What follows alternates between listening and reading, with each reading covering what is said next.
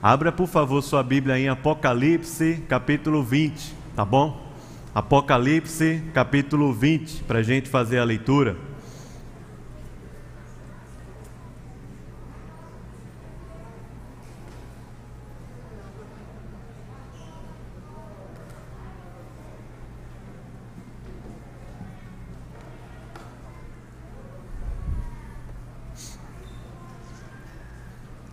Nós vamos ler o, o, texto de Apocalipse 20 até o 21, versículo 8.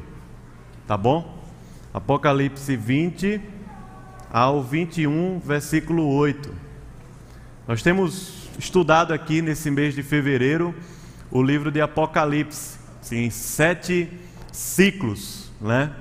E aqui para o último nós dividimos em dois. Eu vou pregar aqui a primeira parte desse último ciclo, do 20 e o 21.8, e pastor Humberto vai pregar a parte 2 hoje à tarde. Né? O pastor Sávio foi para Serra Branca, para a nossa igreja lá, e está na estrada, está voltando, orar por essa viagem, né? junto com o pastor Elinho, presbítero Osiel. Então a gente vai estudar aqui o capítulo 20, ou melhor, esse último ciclo em duas vezes, porque é, são seriam mais três capítulos, e aí dividindo assim vai ficar, vai ficar melhor até da gente ler o texto com mais calma, mais tranquilidade também, né? Vamos ler, a gente vai ler aqui o capítulo 20 até o 21, 8, tá joia? São mais ou menos 23 versículos, dá para a gente ler tranquilo. Ele diz assim: Então vi descer do céu um anjo, tinha na mão a chave do abismo e uma grande corrente. Ele segurou o dragão, a antiga serpente, que é o diabo Satanás, e o prendeu por mil anos. Lançou-o no abismo, fechou-o e pôs selo sobre ele para que não mais enganasse as nações até se completarem os mil anos. Depois disto, é necessário que ele seja solto por pouco tempo. Vi também tronos, e nestes sentaram-se aqueles aos quais foi dada autoridade de julgar. Vi ainda as almas dos decapitados por causa do testemunho de Jesus, bem como por causa da palavra de Deus, tantos quantos não adoraram a besta, nem tampouco a sua imagem, e não receberam a marca na fronte e na mão, e viveram e reinaram com Cristo durante os mil anos. Os restantes dos mortos não reviveram até se completassem os mil anos. Esta é a primeira ressurreição. Bem-aventurado e santo é aquele que tem parte na primeira ressurreição. Sobre estes, a segunda morte não tem autoridade. Pelo contrário, serão sacerdotes de Deus e de Cristo e reinarão com ele mil anos. Quando, porém, se completarem os mil anos, Satanás será solto da sua prisão e sairá a seduzir as nações que há nos quatro cantos da terra, Gog e Magog, a fim de reuni-las para a peleja. O número dessas é como a areia do mar. Marcharam então pela superfície da terra e sitiaram o acampamento dos santos e a cidade querida. Deu-seu, porém, fogo dos céus e os consumiu. O diabo, o sedutor deles, foi lançado para dentro do lago de fogo e enxofre, onde já se encontram não só a besta, como também o falso profeta, e serão atormentados de dia e de noite pelos séculos dos séculos. Vi um grande trono branco e aquele que nele se assenta, de cuja presença fugiram a terra e o céu, e não se achou lugar para eles. Vi também os mortos, os grandes e os pequenos, postos em pé diante do trono, então se abriram livros. Ainda outro livro, o livro da vida, foi aberto. E os mortos foram julgados segundo as suas obras, conforme o que se achava escrito nos livros. Deu o mar aos mortos que nele estavam. A morte e o além entregaram os mortos que neles havia.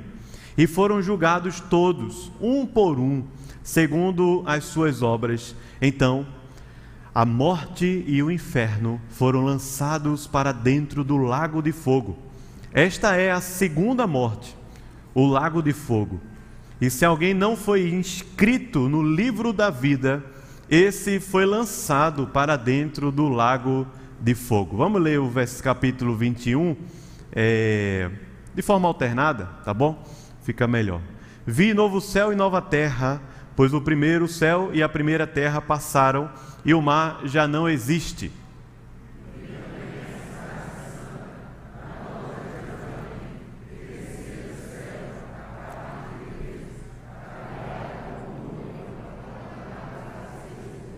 Então ouvi grande voz vinda do céu, dizendo: Eis o tabernáculo de Deus com os homens. Deus habitará com eles. Eles serão povos de Deus, e Deus mesmo estará com eles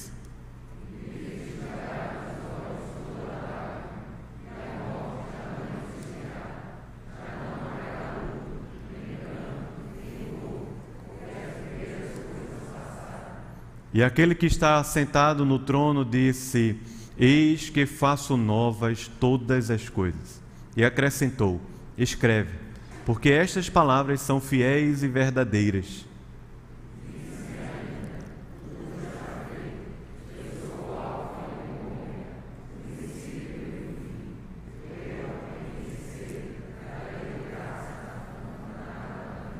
O vencedor herdará estas coisas eu lhe serei Deus e ele me será por filho.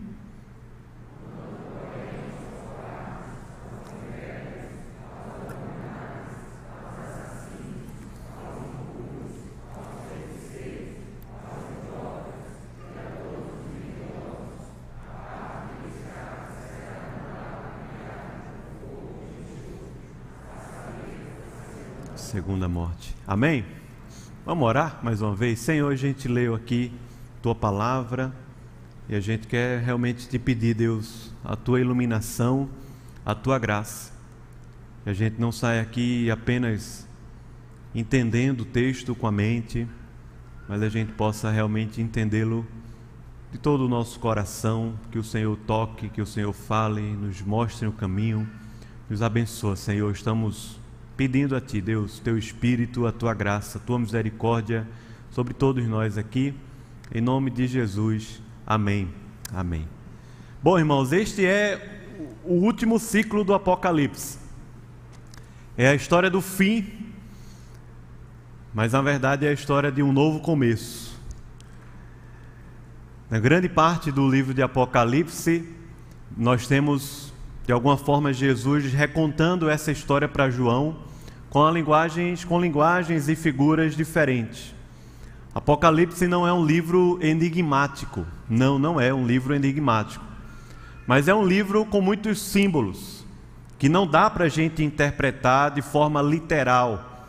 A melhor maneira da gente interpretar Apocalipse com os olhos de Cristo é de fato de maneira mais simbólica. Esses símbolos, essas figuras, essas imagens, elas apontam para alguma outra coisa que a palavra de Deus já revelou ao longo dela toda. Não é um livro enigmático, é um livro para consolar a igreja enquanto ela está passando por luta e dificuldade. É um livro de adoração, porque a adoração é aquela que a gente começa aqui na terra e ela perpassa até a eternidade. Apocalipse é um livro que tem vários e vários e vários cânticos de adoração ao Senhor. E essa é a última parte, é o último ciclo.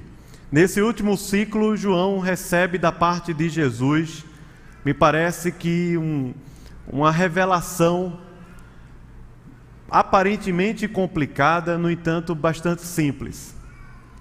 Como é que vai acontecer quando Jesus Cristo voltar? O que é que vai acontecer? Talvez tenham detalhes que a gente não saiba dizer, não sabe.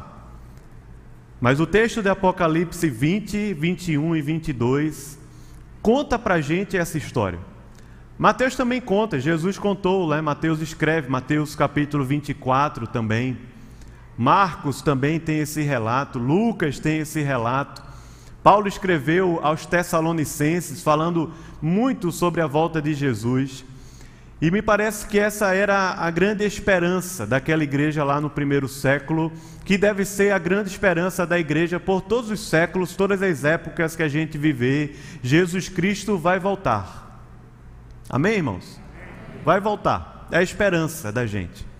Quando ele voltar, todas as lágrimas dos nossos olhos serão enxugadas, não haverá mais dor, mais pranto, mais sofrimento, mais insegurança, ansiedade, não haverá mais a morte. O poder da morte será vencido, irmãos. Será vencido. E ele conta aqui no capítulo 20. Só que o capítulo 20, ele é um dos capítulos que tem mais debate ao longo da história, por causa da situação do milênio, esses mil anos.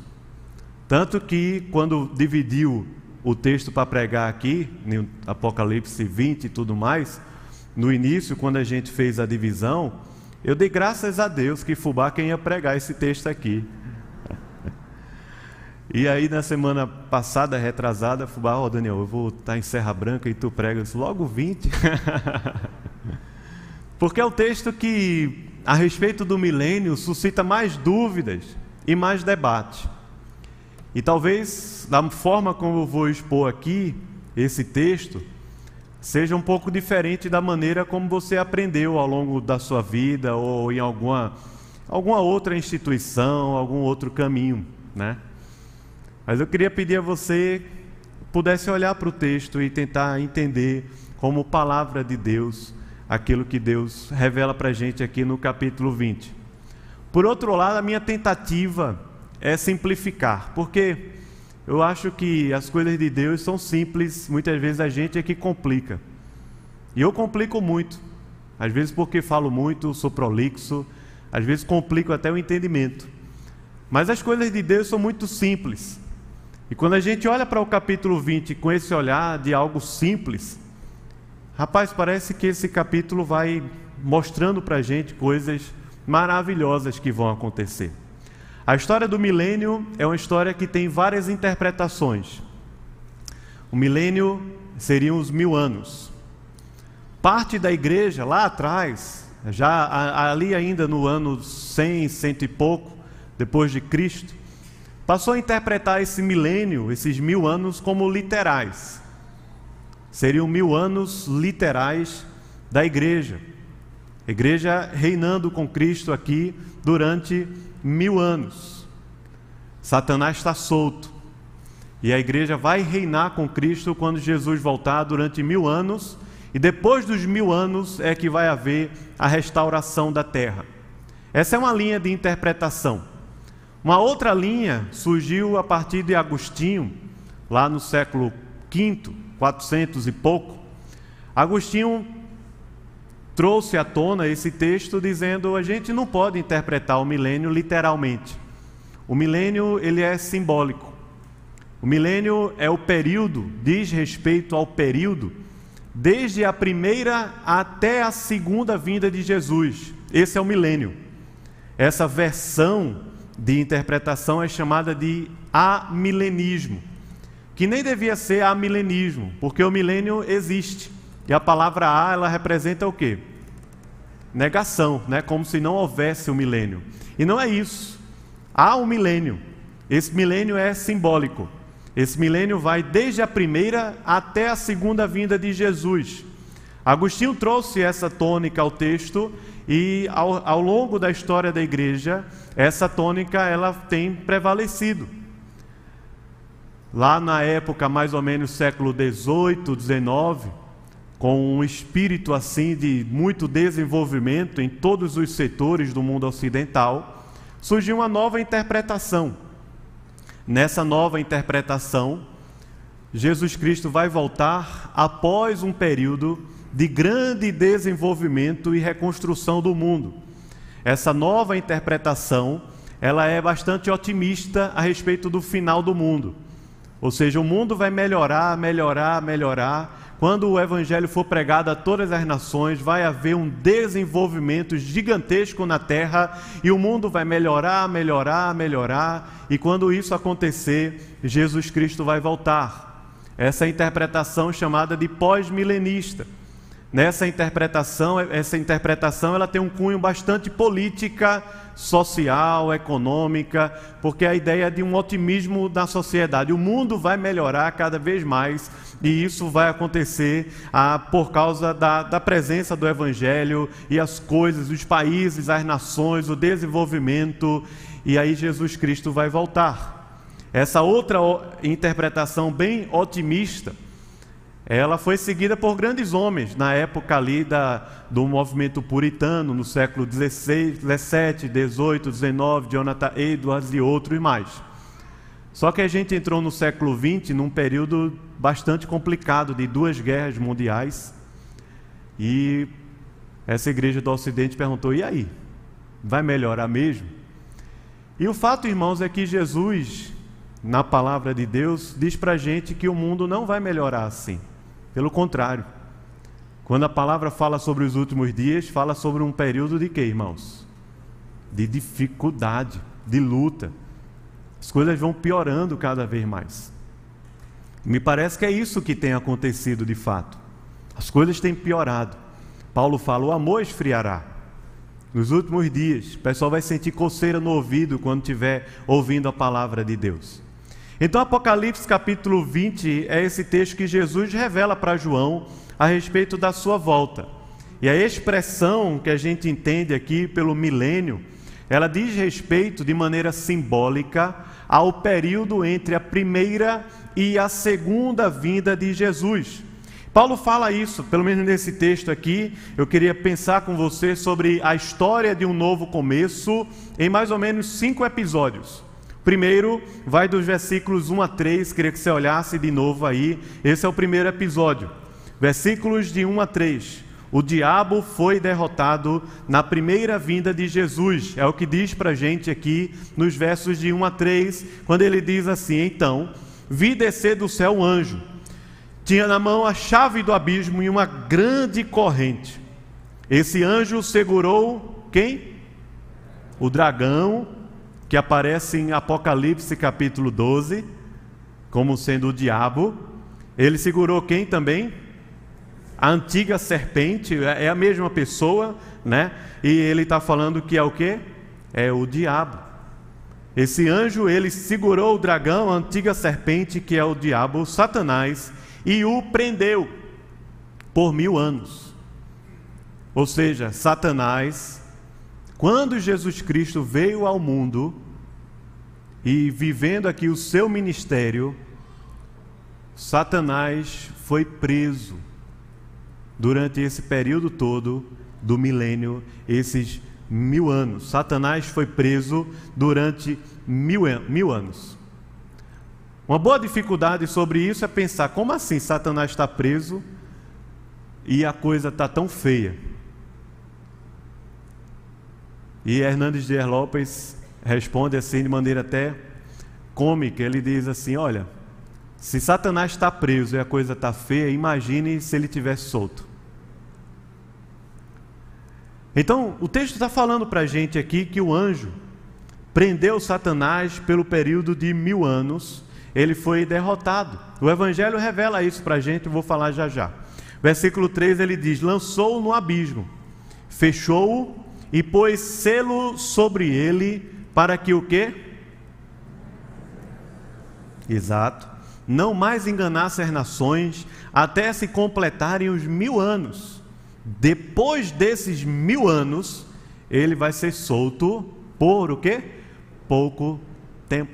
Que o texto mostra aqui nesse primeiro episódio, versículos de 1 a 3, é que Satanás foi amarrado por mil anos. Quando isso aconteceu? Alguns dizem, aconteceu lá em Lucas capítulo 10, se você puder abrir esse texto aí. Lucas capítulo 10, veja o relato que conta para gente. Lucas no capítulo 10. A gente precisa aprender um pouco a ler e a entender a história da humanidade a partir da palavra de Deus, da Bíblia. Ela conta para gente essa narrativa. Lucas capítulo 10. A missão dos 70. Jesus juntou 70 discípulos e enviou eles, eles pelas cidades, anunciando o reino dos céus. Eles foram, de dois em dois. Voltaram. Quando voltaram, diz no versículo 17, a Lucas 10, 17, ele diz: Então regressaram os setenta, possuídos de alegria, dizendo: Senhor, os próprios demônios se nos submetem pelo teu nome. E Jesus respondeu o que para eles? Você pode ler comigo aí, versículo 18. Mas ele lhes disse: Caindo do céu como relâmpago, eis aí vos dei autoridade para pisardes serpentes e escorpiões e sobre todo o poder do inimigo, e nada, absolutamente nada, vos causará dano. Versículo 20, vamos ler juntos. Não obstante, alegrai-vos, não porque os espíritos se vos submetem, e sim porque o vosso nome está arrolado nos céus, inscrito no livro da vida. Veja o que Jesus está falando aqui. Até a vinda de Jesus, o que nós tínhamos nas nações da terra era um domínio absoluto da cegueira, do engano, do pecado e da morte. Havia uma nação chamada Israel que representava aqui a luz do Evangelho, a graça de Deus, e pessoas ao redor de Israel iam para Israel conhecer a Deus, como a Bíblia fala para a gente. Mas já havia América, ou não havia? Já havia América do Sul, América Central, América do Norte. Havia sim lugares longínquos no norte da Europa, na Ásia, Havia já a Oceania, havia sim os lugares mais distantes da África, lá no sul da África, já havia esses lugares longínquos nessa época que Jesus veio. Povos e mais povos que viviam opressos e presos no poder do diabo. Mas quando Jesus veio ao mundo, encarnou, o reino de Deus foi foi, foi visto visivelmente, porque ele é a imagem do Deus invisível. O reino foi instaurado na vinda física de Jesus aqui na terra. Jesus fala: o reino está em vós, o reino está entre nós. E quando Jesus veio ao mundo para cumprir os planos eternos de Deus, chamou os discípulos e dizendo a eles: vão nas cidades lá para anunciar o reino de Deus. E veja o que acontece no texto: é que à medida que a igreja avança com o evangelho, Satanás caiu do céu como um relâmpago e ele foi preso e amarrado, porque foi derrotado pela vitória de Jesus e pelo avanço da sua igreja. É por isso que Jesus fala que nós cristãos, discípulos, devemos ir a todas as nações do mundo para pregar o evangelho. O que está acontecendo é que Satanás está preso, o seu poder está limitado para que todas as nações do mundo conheçam o Evangelho de Jesus. E Deus faz isso. Ou você acha que a América foi conquistada por causa do Tratado de Tordesilhas e porque era o pessoal queria ouro, dinheiro? É só isso a história? Ou você acha que o, a questão lá na África era o imperialismo europeu e tal, que o professor ensina lá na sua escola? Você acha que era só isso a história? Que a independência dos Estados Unidos e que a, a formação desses países e até o movimento da globalização, a conexão que a gente tem com o mundo inteiro, as facilidades até para viajar a um povo para levar o evangelho, você sabe que é só isso a história? Não, não é só isso a história. A história é que Satanás, o diabo, ele foi amarrado para que a igreja saia no seu cavalo branco, vencendo para vencer, como diz lá na abertura do primeiro selo, com o evangelho de Jesus. E é por isso que Jesus fala em Mateus capítulo 24 que esse evangelho, ele precisa ser pregado a todas as nações e depois virá o fim. Não quer dizer que vai ser assim depois na mesma hora. O último a ouvir Jesus na hora de Jesus. Não, não quer dizer isso. Mas depois virá o fim, ou seja, quando Jesus for conhecido em todas as nações da terra. Irmão, se a gente puder olhar com o olhar da graça de Deus a história do mundo, a gente pode dizer, de um lado, o Evangelho está expandindo e está avançando, irmãos. Demais. O Evangelho chegou no Brasil e o Brasil é um dos grandes celeiros de envio missionário. Por isso que a gente está aqui reunido. O Evangelho chegou até nós. Chegou no século XVI através de huguenotes que foram mortos na Baía de Guanabara como mártires do Evangelho. Chegou no século XIX através de missionários. O Evangelho chegou até nós. O Evangelho chegou até a China dentro daquele sistema opressor político-econômico do comunismo. E a igreja chinesa é uma igreja forte, enviadora de missionários para o mundo, irmãos. O Evangelho tem chegado a países e nações da África. E hoje nós temos uma igreja africana adorando, louvando a Deus com a sua própria língua. O Evangelho tem chegado aos povos indígenas mais longínquos e mais afastados do mundo. E eles podem ouvir a palavra, a palavra é traduzida para eles, eles podem adorar a Deus na sua própria língua. Por um lado, o que a gente pode ver, a igreja está avançando, irmãos. Amém? Está avançando. O diabo está amarrado e a igreja está avançando com o Evangelho. Esse é o propósito da gente estar tá aqui na terra e nós fomos incluídos no grande plano de Deus. Mas é uma verdade também que precisa ser posta em oração no coração da gente. Ainda há aproximadamente mais de 6 mil povos no mundo que não foram alcançados pelo Evangelho de Jesus. Que não tem a presença de um crente, que não tem um presença da palavra de Deus, um versículo traduzido da Bíblia, uma luz para brilhar no meio das trevas. Ainda há na Amazônia um pouco mais de 100 tribos sem a presença missionária. Ainda há no sertão e nos cantos aqui do nosso Brasil lugares, cidades onde não há a presença da igreja fiel à palavra de Deus para pregar e evangelizar. Ainda há lugares, ainda há povos que estão vivendo dentro das trevas do poder completo do diabo porque não ouviram e não conheceram o evangelho à luz de Jesus. E se se nós estamos vivos nessa era, nesse período, é com o único propósito de cumprir esse plano de Deus. Satanás foi preso para que a igreja avance. Satanás não está preso para que eu e você fiquemos ricos, para que eu e você estudemos, casemos, tenhamos filhos, vivamos na nossa vida assistindo Netflix e Disney Plus. Satanás não está preso para isso. Satanás está preso por causa da vitória maravilhosa consumada por Cristo Jesus na cruz, quando ele morreu, ao terceiro dia ressuscitou e foi assunto aos céus e enviou a sua igreja, vencendo para vencer no poder do Espírito e da palavra. É que o texto conta para a gente aqui: o diabo foi derrotado, ele faz um estrago. É como um cachorro brabo que está com uma corrente bem grande sei se você já foi na casa de alguém, tem um cachorro brabo, um Rottweiler, um, sei lá, um pastor alemão, está na corrente. Aí você ficou assim com medo de entrar. Já aconteceu com você? Eu não sei até onde essa corrente vai. Eu não sei se essa corrente é presa, é segura mesmo. Você ficou com medo. Ele está preso. Ele está preso, está numa corrente. Mas ele ainda faz um estrago grande, é verdade, na vida da gente, porque a Bíblia conta que o diabo anda em derredor como um leão que ruge, procurando alguém para devorar. Mas ele já foi derrotado na cruz, já foi derrotado por Jesus, o reino já é real para a gente, mas ainda não consumado. Nós podemos viver aqui na terra, mas na perspectiva do reino, da salvação e da graça de Deus. Que o texto conta para a gente que no final do milênio, Satanás será solto. E esse período de soltura de Satanás é chamado na Bíblia de grande tribulação.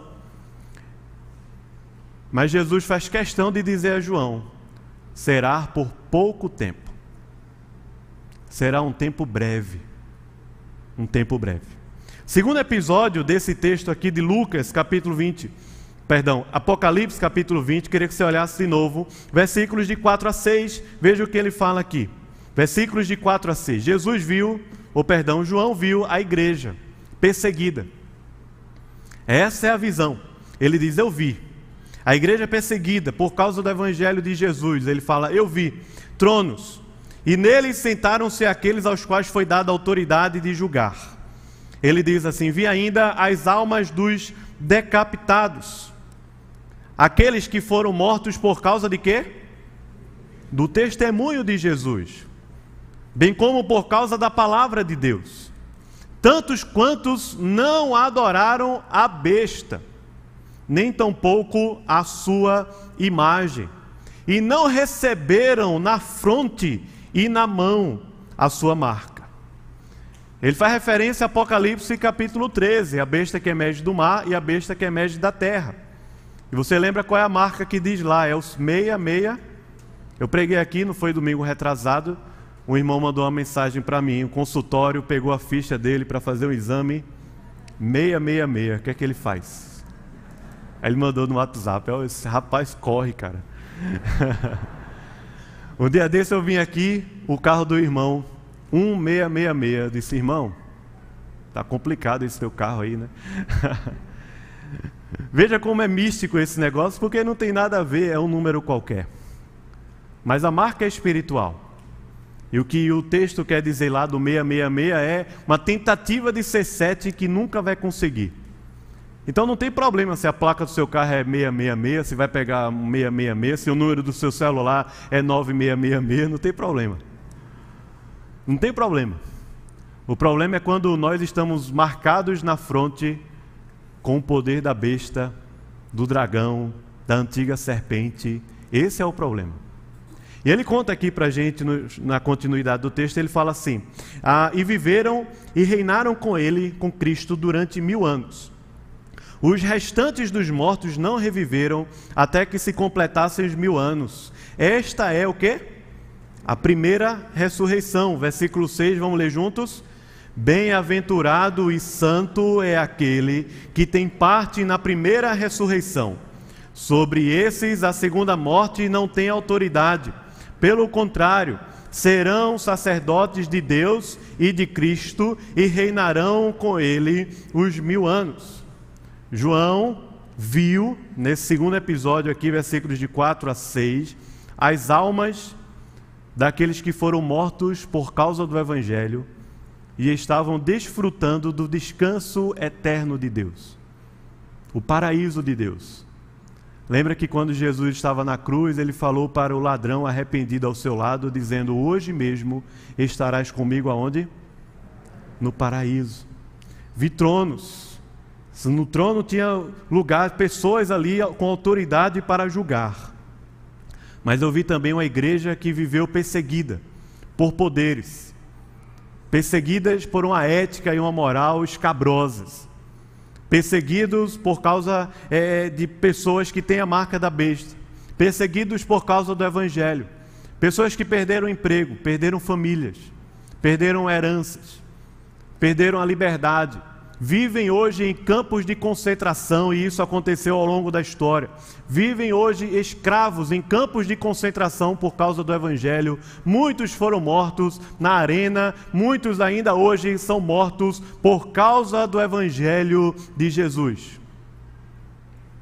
Só que a gente, às vezes, perde essa noção da história porque assiste muito Globo News.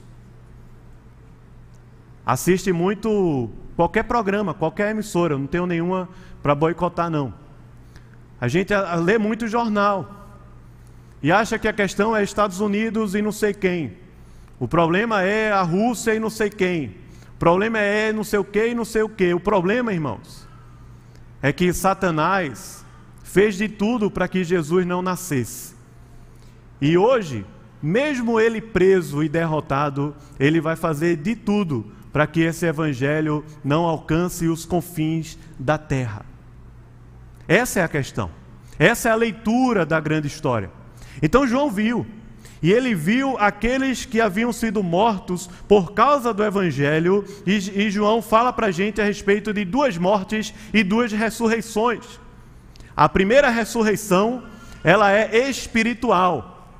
Essa primeira ressurreição aí que ele fala é a nossa conversão, é aquilo que Paulo diz lá em Romanos capítulo 6, que nós morremos com Cristo e ressuscitamos com Ele para vivermos em novidade de vida. Então João está vendo aqui pessoas que passaram pela primeira ressurreição e vivem uma vida com Deus, reinando aqui na terra como reis e sacerdotes. É profundo isso, é maravilhoso, porque Paulo diz que quando nós entregamos a nossa vida para Jesus, quando nós conhecemos o poder da primeira ressurreição, nós já estamos sentados com Cristo em lugares celestiais. Já reinamos. João recebeu essa revelação no capítulo 1, versículo 6, diz que nós somos os reinos e os sacerdotes e reinaremos sobre a terra. Ou seja, o relato de João é de que ao longo desses mil anos, eu e você é que reinamos. Somos nós que reinamos sobre essa terra. Somos reino e sacerdotes. Bem-aventurados e santo é aquele que tem parte na primeira ressurreição, ou seja, que se rendeu, dobrou os seus joelhos diante do Rei Jesus, confessou com a sua boca e creu de todo o seu coração. Essa é a primeira ressurreição, mas há uma segunda ressurreição que é física, ela é corpórea.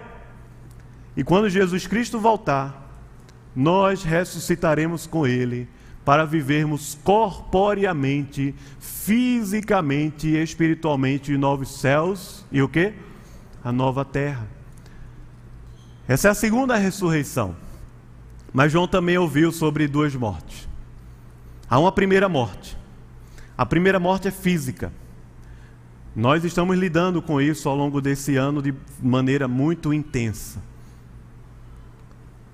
Há uma primeira morte que ela é física.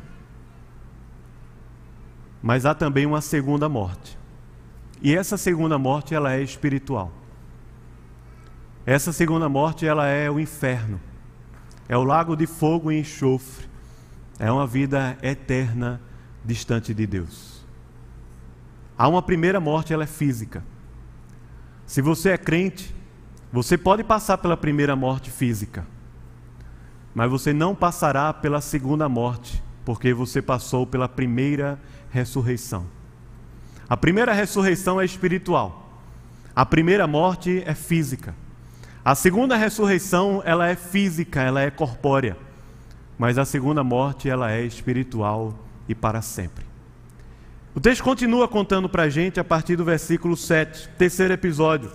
Satanás será solto e ele seduzirá as nações como fez na primeira era, no primeiro momento, até a primeira vinda de Jesus, por breve tempo capítulo 20, versículos de 7 a 10, ele diz assim: Quando, porém, se completarem os mil anos, Satanás será solto da sua prisão e sairá a seduzir as nações que há nos quatro cantos da terra.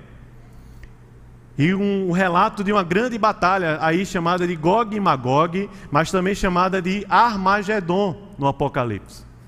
Que pastor Sávio pregou aqui recentemente, domingo passado. Gog e Magog está lá em Ezequiel, capítulos 38 e 39. É um relato, é um simbolismo de uma grande peleja dos povos que não conhecem a Deus contra aqueles que conhecem a Deus. Gog e Magog, está sendo preparada uma grande peleja, uma grande guerra, o grande Armagedon. O número desses é como a areia do mar. Versículo 9 diz: Marcharam então pela superfície da terra e sitiaram o acampamento dos santos, a cidade querida. Desceu, porém, fogo do céu e os consumiu. O diabo, o sedutor deles, agora de uma vez por todas, foi lançado para dentro do lago de fogo e enxofre, onde já se encontram não só a besta, como também o falso profeta. Período do anticristo, a grande tribulação. E diz aqui que eles serão atormentados de dia e de noite pelos séculos dos séculos. Terceiro episódio: Satanás foi solto por um breve período de tempo. Antes da segunda vinda de Jesus, Satanás será solto por um breve período de tempo, chamado na Bíblia até como grande tribulação, porque a tribulação nós passamos, mas haverá um período de grande tribulação. Nesse período de tempo, Satanás tentará enganar as nações e Mateus capítulo 24, versículo 24 diz: se possível, até mesmo os eleitos de Deus. Será solto, enganará as nações. Uma grande batalha está sendo gerada, uma grande batalha está sendo formada, é a batalha de Gog e Magog. Mas a Bíblia já relatou que nós somos vencedores, irmãos. Já somos vencedores. Talvez a gente perca um jogo, mas o campeonato a gente já ganhou. Eu acho interessante isso, né? Essa semana, o campeonato brasileiro foi emocionante. A emoção de torcer contra o Flamengo é muito boa. Flamengo foi campeão. Sete vezes campeão. É bom que isso seja dito, né? Para todos os povos da terra. Sete vezes. É... Flamengo perdeu o jogo para o São Paulo. Estava assistindo, fiquei envolvido ali, fiquei assistindo. O Internacional precisava ganhar. Para ganhar o campeonato, ele precisava ganhar o jogo. O Flamengo perdeu o jogo, mas ganhou o campeonato. Vê que coisa. O gostinho daquela derrota de um jogo foi rapidamente esquecido por causa da comemoração do grande jogo, do grande campeonato. É interessante isso, irmãos. Porque às vezes a gente pode até perder uma jornada, perder uma batalha pequena, mas a grande batalha já foi vencida por Cristo Jesus, irmãos. É por isso que nós somos mais do que vencedores. O pecado às vezes vai encontrar uma brecha no coração da gente e vai tentar agarrar lá. O diabo vai tentar encontrar uma brecha no coração da gente e vai tentar agarrar lá. Você vai cair, você vai tropeçar, você vai ficar preso, você vai ficar talvez até fraco espiritualmente. Uma tentação, uma provação, coisas vão acontecer, batalhas vão acontecer. Mas o que o texto está contando para a gente é que o diabo já foi derrotado. E mesmo nesse período que é chamado de grande tribulação, que vai ser um período complicado, dificílimo de viver o cristianismo aqui na terra, mesmo esse período, a Bíblia diz vai ser por pouco tempo. Por pouco tempo. Porque logo, logo, Satanás será vencido por completo, descerá fogo do céu e ele será consumido e jogado no lago de fogo e enxofre para viver sendo atormentado por todos os séculos. Esse é o, o terceiro episódio. O quarto episódio desse texto está nos versículos de 11 a 15. Diz para a gente que o trono, o trono branco julgará. Todos nós passaremos pelo juízo de Deus. Todos passaremos. Todas as nossas obras serão julgadas pelo Senhor. Todas. Diz aqui nos versículos de 11 a 15. Esse é o quarto episódio o episódio do trono branco que julgará todas as pessoas. Veja o que ele diz aí: vi um trono branco, grande, e aquele que nele se assenta, de cuja presença fugiram a terra e o céu, e não se achou lugar para eles. Vi também os mortos, os grandes e os pequenos, postos em pé diante do trono. Então se abriram. Se abriram o quê? Livros, no plural Livros, foi isso que João viu, livros foram abertos. E ele diz assim: ainda um outro livro. Qual é o livro? Um único livro, no singular. O livro da vida foi aberto. E os mortos foram julgados segundo as suas obras, conforme o que se achava escrito nos livros. Deu o mar, os mortos que nele estavam, a morte e o além entregaram os mortos que neles havia. E foram julgados um por um. Segundo o que? as suas obras. Então, a morte e o inferno foram lançados para dentro do lago de fogo. Esta é o que? Segunda morte, é o lago de fogo. E se alguém não foi achado inscrito no livro da vida, esse também foi lançado para dentro do lago de fogo e enxofre, para ser também atormentado por todos os séculos. Quarto episódio desse texto conta para gente que há um trono branco, grande trono. E nesse trono todos nós vamos passar. A vida é como um livro que você está escrevendo. Tem pessoas que passaram por afogamentos né, e dizem assim: quando estava se afogando, eu vi minha, minha vida toda como se fosse um livro passando na minha cabeça. Não sei se você já teve essa experiência. Mas o fato é que o livro da nossa vida está sendo escrito a cada episódio, a cada trama, a cada situação que a gente vai vivendo. Todos esses livros serão abertos diante de Deus. Todos esses. Todos. Nenhum de nós será salvo pelas obras, porque nós somos salvos pela graça. Mas todas as nossas obras passarão diante do Senhor. E Paulo diz, se você quiser abrir, ó, 1 Coríntios, capítulo 3, versículos de 12 a 15. Paulo diz o seguinte, 1 Coríntios, capítulo 3, versículos 12 a 15. Paulo nos fala sobre esse dia do juízo. 1 Coríntios 3, 12 a 15.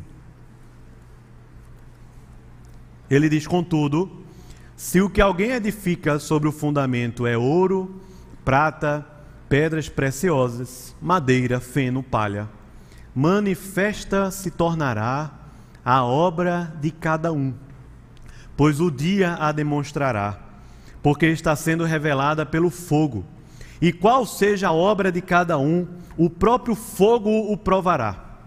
Se permanecer a obra de alguém que sobre o fundamento edificou, esse receberá o quê? Galardão. Essa é a história do galardão. Talvez seja um mistério ainda para mim, né, quando eu chegar lá. Há um galardão prometido, uma recompensa prometida aos que são fiéis a Deus. Não é a salvação, mas um galardão. Então ele fala: se as nossas obras passarem pelo fogo, nós receberemos um galardão. É o que Jesus falou: seja fiel até a morte, e eu vou te dar a coroa da vida. Mas ele diz também: se a obra de alguém se queimar, ou seja, se você está edificando sobre o firme fundamento, madeira, palha, feno, e essas obras se queimando, ele diz assim: se a obra de alguém se queimar, sofrerá ele dano, mas será o que? Salvo. Todavia, será salvo como que através do fogo. É aquela sensação de que você foi aprovado, mas no conselho de classe. Ou tirou 6.8, 9 e o professor deu aquele décimo. Irmãos, nenhum de nós será salvo pelas obras, nenhum. Mas eu tenho certeza que quando a gente vai conhecendo Deus de verdade, a gente não quer estar diante do trono branco, grande, com as nossas obras de madeira, feno e palha que vão se queimar. É por isso que Jesus fala sobre mamon, o dinheiro, lá em Mateus capítulo 6. É um exemplo. Jesus diz assim: deposita a tua riqueza, teu coração, naquilo que perpassa a eternidade. Não deposita a tua riqueza, o teu coração, em lugares onde o ladrão, onde a traça e a ferrugem corroem, não. Deposita na eternidade, onde nem traça, nem ferrugem corrói, nem ladrões escavam e roubam, porque onde está o teu tesouro, aí estará também o teu coração. Então, aqui em Apocalipse, nesse quarto episódio, há um julgamento. Nesse julgamento, os livros da nossa vida serão abertos. Mas a esperança que nós temos é que o livro da vida também será aberto. E quem escreveu o seu nome no livro da vida não foi você, nem fui eu. Porque se fosse a gente que escrevesse o nome no livro da vida, a gente ia viver uma vida com Deus terrível. Porque ia viver apagando. Escreve, apaga, escreve, apaga. Jesus escreveu o nosso nome no livro da vida antes de haver céus e terra, na eternidade. E lá na eternidade, Jesus se deu como um sacrifício vivo, santo, para que o nosso nome fosse mantido ali no livro da vida do Cordeiro. Então também o livro vai ser aberto. O livro da vida, que consta o seu nome por causa da graça de Deus, do amor com que Deus nos amou desde a eternidade. O texto diz: a morte e o inferno serão lançados para dentro do lago de fogo, é a segunda morte. E essa segunda morte é para todos aqueles que durante a vida não se curvaram diante do sacrifício e do senhorio de Cristo. Não se curvaram. Não serão mortos apenas fisicamente, onde fica a saudade, serão mortos também espiritualmente. Se alguém não foi inscrito no livro da vida, se você está hoje aqui e não se rendeu ainda ao amor de Jesus, você está dentro desse público. Seu nome não foi inscrito no livro da vida, você não tem esse conhecimento, você está dentro desse público. E para esse público o que haverá é o choro, o ranger de dentes, a morte e o tormento pelos séculos dos séculos. Esse é o julgamento de Deus. Mas o último episódio desse texto de hoje, sobre um novo começo, é o capítulo 21. Queria que você olhasse de novo comigo. No capítulo 21, versículos de 1 a 8, é o quinto episódio. Nesse quinto episódio, João diz que viu novo céu e nova terra. A terra, ela não, não haverá um fim do mundo. A terra será restaurada, irmãos. Vai ser um fim do mundo. E a gente vai para um cosmos de. Não, a terra será restaurada. Ele diz: Eu vi novo, novo céu, eu vi uma nova terra. A terra será restaurada, eis o tabernáculo de Deus, Deus habitará conosco. É o que João viu. Capítulo 21, vamos ler, ele diz assim, versículos, um, versículo 1 ele diz: Vi novo céu e nova terra, pois o primeiro céu e a primeira terra passaram e o mar já não existe. A, a, expressão mar já não existe é não vai haver mais divisões, não vai haver separações, já não existe o mar fazendo separações. Essa é a ideia do texto. Vi também a cidade santa, Nova Jerusalém, e ela fazia o que, irmãos? Descia do céu, como Jesus desceu do céu. Agora é a cidade santa que desce do céu, a Nova Jerusalém, ela desce da parte de Deus, ataviada como noiva, pronta, adornada para o seu esposo. Então ouvi grande voz vinda do trono dizendo: que, irmãos? Eis o tabernáculo de Deus com os homens. Vamos ler? Deus habitará com eles, eles serão povos de Deus, e Deus mesmo estará com eles. Vê que negócio legal. Um comentarista diz assim: Gênesis descreve um paraíso que foi perdido. Apocalipse descreve um paraíso restaurado. Gênesis descreve a astúcia e o poder do diabo. Apocalipse conta que o diabo foi preso e lançado no fogo que arde com fogo e enxofre, no lago que arde com fogo e enxofre. Gênesis retrata a cena infeliz do homem fugindo de Deus, escondendo-se da presença do Todo-Poderoso. Apocalipse mostra a mais linda e íntima comunhão entre Deus e o homem redimido. Eis o tabernáculo de Deus com os homens Deus habitará com eles, irmãos. Essa é a grande promessa. Deus habitará conosco. Tabernáculo que foi começado lá no Éden será consumado na Nova Jerusalém. Que nós conhecemos quando Cristo veio e habitou entre nós, por isso que ele é Deus Emanuel, Deus conosco. Cristo tabernaculou. Mas quando Jesus Cristo voltar, Vi novo céu e nova terra, e essa terra santa, a cidade, descerá do céu, restaurando todas as coisas. Que o texto diz para a gente é: não haverá mais lágrimas, não haverá mais morte, não haverá mais pranto, não haverá mais dor, porque as primeiras coisas já passaram. Não vai haver mais dor, sofrimento, ansiedade, doenças, vírus. Não vai haver mais. Não vai haver mais o pecado. Não vai haver mais as tentações. Não vai haver mais o sofrimento, a falta, a lacuna, o vazio, a luta da carne e o espírito. Não vai haver mais, irmãos. Essa é a promessa de, da eternidade de Deus. Então ele fala: não vai haver lágrimas, não vai haver morte, não vai haver luto, não vai haver pranto, não vai haver dor, porque as primeiras coisas já passaram. E o texto diz para a gente, eu até sublinhei aqui: eis que faço novas todas as coisas, irmãos. Versículo 5. Por isso que quando a gente se converte, Paulo diz lá em 2 Coríntios 5,17, nós somos nova criatura, ele fez novo todas as coisas, as coisas antigas já passaram, eis que tudo se fez novo. Porque Deus é o único que tem o poder para fazer nova todas as coisas na vida da gente. No seu casamento, na sua vida pessoal, no seu trabalho, hoje, ainda vivendo aqui na terra, nós podemos já desfrutar isso. Podemos já desfrutar isso, porque Deus é o único que faz nova todas as coisas, e a esperança da restauração é essa: eis que eu faço novo todas as coisas que há na terra.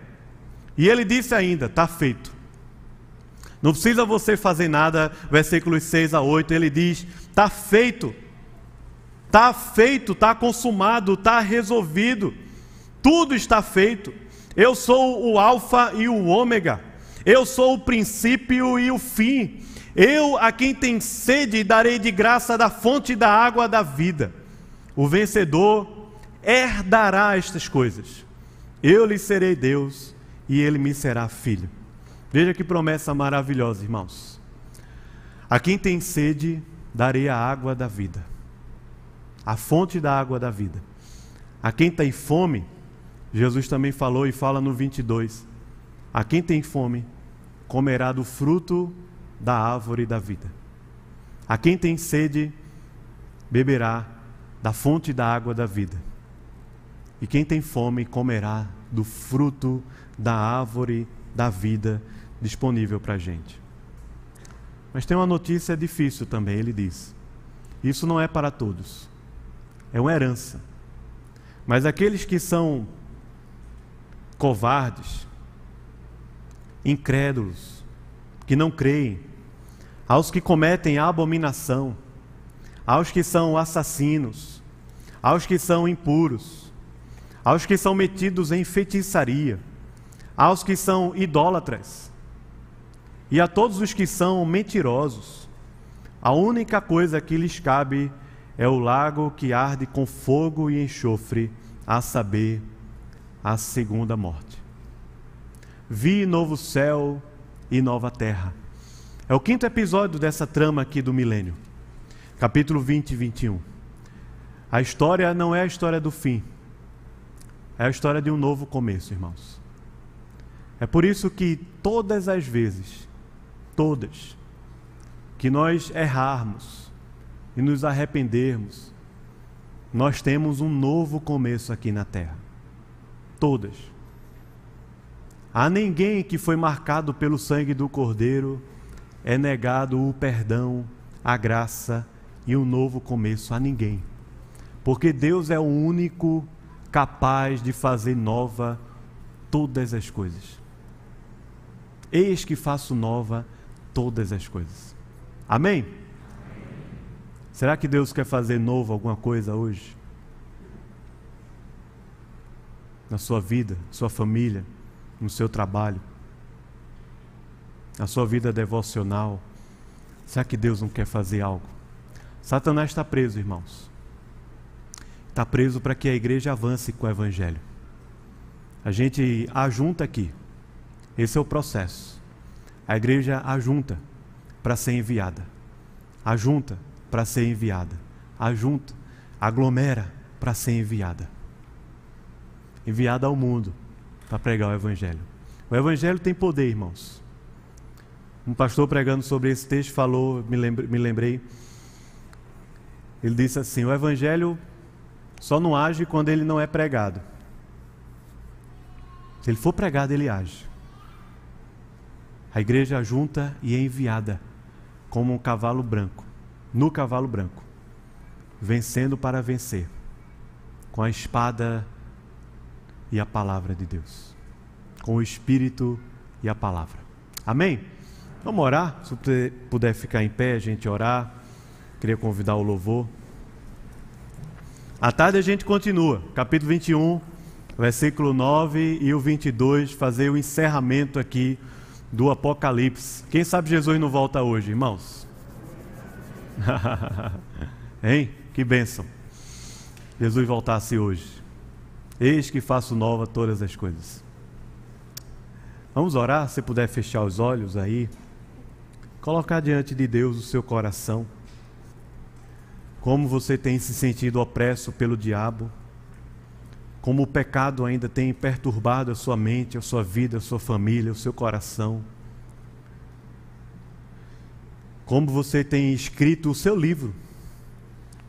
Os livros da sua vida, da sua família, o que é, qual é a sua biografia?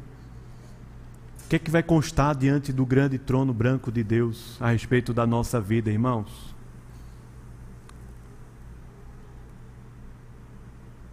Eis que faço nova todas as coisas. A quem tem sede, darei da água da vida. A quem tem fome, do fruto da árvore da vida. Senhor, muito obrigado, Pai, pela tua palavra. Obrigado, Deus, por esse ajuntamento aqui, Senhor. Ao longo da história, Deus, tua igreja tem sofrido tanta perseguição, tanta luta. Mas o Senhor de todas já venceu, Senhor. Louvado seja o teu nome, Pai.